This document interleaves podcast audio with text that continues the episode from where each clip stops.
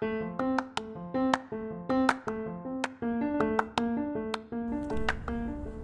guys and hello to my listeners. This is Jay Manalo and this is Let's J Talk Podcast. Kumusta kayo? Narito ako upang magbigay ng inspirational, motivational messages for all of you. At narito din ako upang magbigay ng mga advices and stories na for sure makaka-relate kayo. Follow me on my social media accounts on Facebook, Twitter, and Instagram at JM2004 and follow Let's J Talk Podcast on Facebook. Let's J Talk Podcast is also available to listen on Spotify, Google Podcast, Apple Podcast, Deezer, TuneIn, Zeno, Gamer Radio, Pocket Cast, Stitcher, Radio Public, Podcast Addict, Podsell, and Anchor.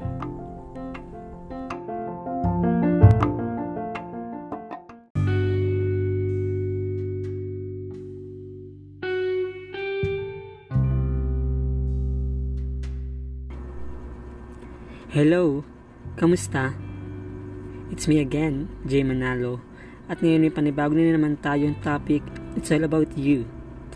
I know na ikaw to, ang pagiging isang overthinker. This is an episode 2 and our topic for today is all about overthinker.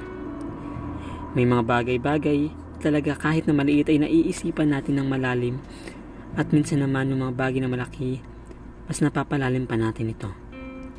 Sa tao, hindi mawawala ang pagiging isang overthinker yung sobra kong mag-isip kahit wala naman dapat isipin.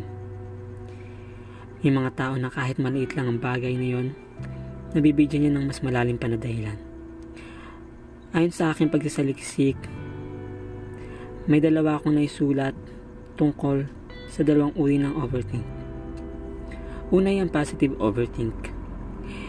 Ito yung ginagawan mo na positive think ang isang bagay ito yung tumutulong sa iyo para hindi mo maisip ang negative o negatibo na bagay na yon. Kung negative na ginagawa mo pa rin itong positive, nag-isip ka ng positive para matapalan ng negatibo. Pangalawa naman, ito yung negative overthink. Ito yung maliit na bagay lamang kung tutuusin, pero nagagawan mo pa rin ng malalim na dahilan. Ganun kagaling ang pag-overthink, di ba? Nakakagawa ka ng istorya na kahit hindi mo naman ito ang mismong dahilan. Sa dalawang uri ng overthink, ay isang tao lang yan. Magkasama yan lagi. Narito na lamang ang aking dahilan o halimbawa. Una yung naisipan mong mag-chat sa kanya o kamustahin siya online, then makalipas ng ilang minuto ay hindi pa rin siya nag-reply o nagsisin, dun pa lang mapapa-overthink ka na, di ba? Kung bakit hindi siya nag-reply, minsan mas nakakapag-overthink pa kapag nag-sin na nga siya eh. Ngunit wala pa rin siyang response, kahit ilang oras nang lumipas. Dito na papasok ang two types of overthink. Yung una yung positive overthink. Napapaisip tayo at ginagawa natin ng dahilan kung bakit hindi siya nag-reply kaagad. Naisip natin na siguro may ginagawa lang siya. Kaya hindi nakapag-reply agad. At minsan ang iniisip natin ay siguro napindot na lang. Kaya nasin pero tulog siya. At siguro hindi siya nakapag-reply agad kasi busy siya. Ayan ang ilang positive overthink na nangyayari kapag hindi tayo na-replyan ka agad. Siyempre sa loob ng pagiging isang positive thinker mo, hindi mo na natin maiiwasan na pumasok ang negative overthink natin. Ilan dito ang negative, negative thinking mo? Una siguro galit siya sa'yo, kaya hindi siya nag-reply. Meron pang baka ayaw kanyang kausap. Baka naman may nagawa kang kasalanan sa kanya, di ba? Ayan ang ilang negative thinking mo kapag hindi agad nag-reply yung chinat mo. Sa ganyang bagay pa lang dyan, agad lumalabas ang pagiging overthinker mo.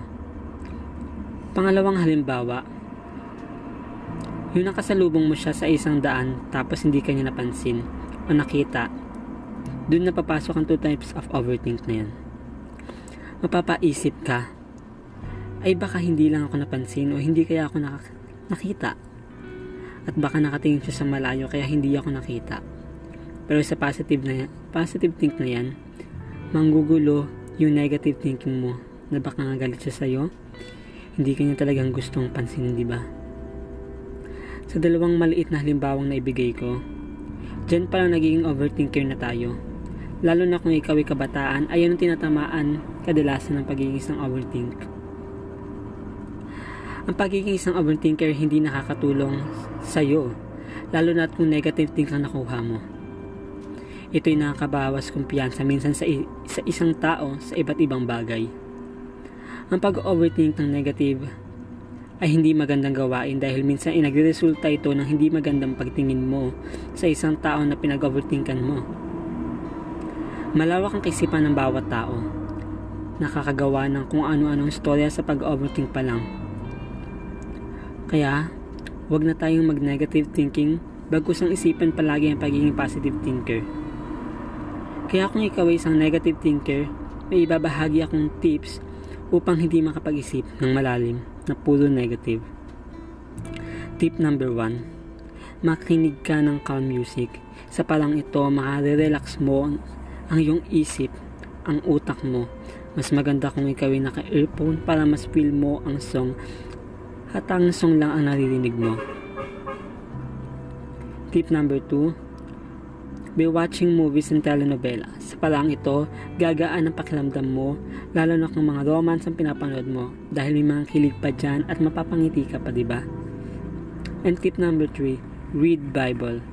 Sa pagbabasa ng Bible, mas lalong marirelax ang mind mo at marami ka ring malalaka, marami kaalaman na malalaman patungkol sa salita ng Diyos at ito binibigyan ka ni Lord ng freshness mindset at positive thinking. Tandaan, Iwasan mo ang pagiging overthinker. Nakakapangit yan. Maraming salamat sa pakikinig dito sa Let's J Talk here on Spotify. Hanggang sa susunod na episode ulit. Paalam!